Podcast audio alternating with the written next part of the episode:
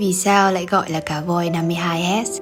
Cuối năm 1992, tại trạm không quân Hải quân Thái Bình Dương, các nhà hải dương học đã phát hiện ra một âm thanh kỳ lạ, có tần số bất thường 52 Hz từ một sinh vật đang di chuyển qua vùng biển.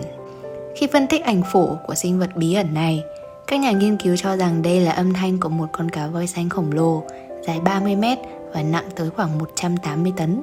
Thông thường, cá voi tạo ra âm thanh để điều hướng, tìm kiếm thức ăn, giao tiếp và tìm kiếm bạn tình. Cá voi là sinh vật có tập tính xã hội và một số tiếng hát của cá voi có thể ngân vang ra khoảng 3.000 dặm đại dương với mục đích duy nhất là muốn được giao tiếp. Tiếng hát của chúng dù có cách xa hàng vạn dặm vẫn được đồng loại nghe thấy, miễn là chúng có cùng tần số dao động ở khoảng 10 đến 39 Hz. Tuy nhiên, tần số âm thanh 52 Hz của chú cá voi đặc biệt kia lại khiến không có một loài cá voi nào có thể nghe thấy. Nó cao vút và cô độc đến lạ thường.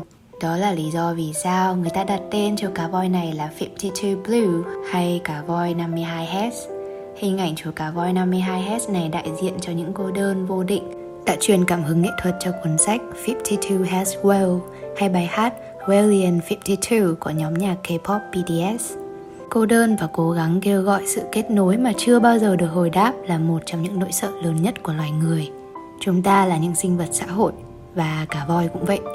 Nhưng có thật sự là không có đồng loại nào có thể nghe được âm thanh của 52 Blue hay không?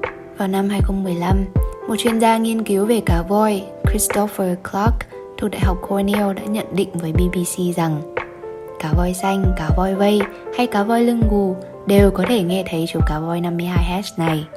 Chúng không hề bị điếc.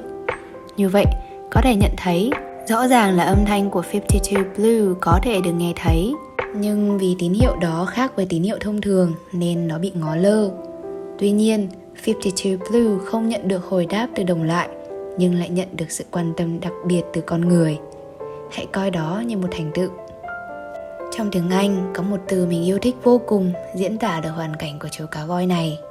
Misfit, kẻ lạc lõng, một người không hòa nhập được với tập thể.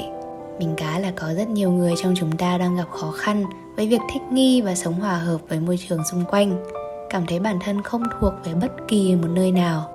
Trong bài chia sẻ The Beauty of Being a Misfit, vẻ đẹp của kẻ lạc loài, tác giả Lydia đã nói rằng dù cậu có thể ngập chìm trong thất bại, nhưng tôi chỉ ở đây để nói với cậu rằng cậu rất đẹp.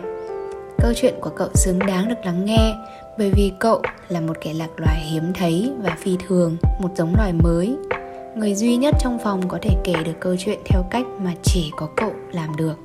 Giống như một chú cá voi phát ra âm thanh 52 Hz giữa đại dương mênh mông, chỉ nỗ lực để tìm được một ai đó có thể nghe thấy nó. Cậu, kẻ lạc loài, dù vẫn chưa được lắng nghe nhưng đều có những âm thanh riêng biệt.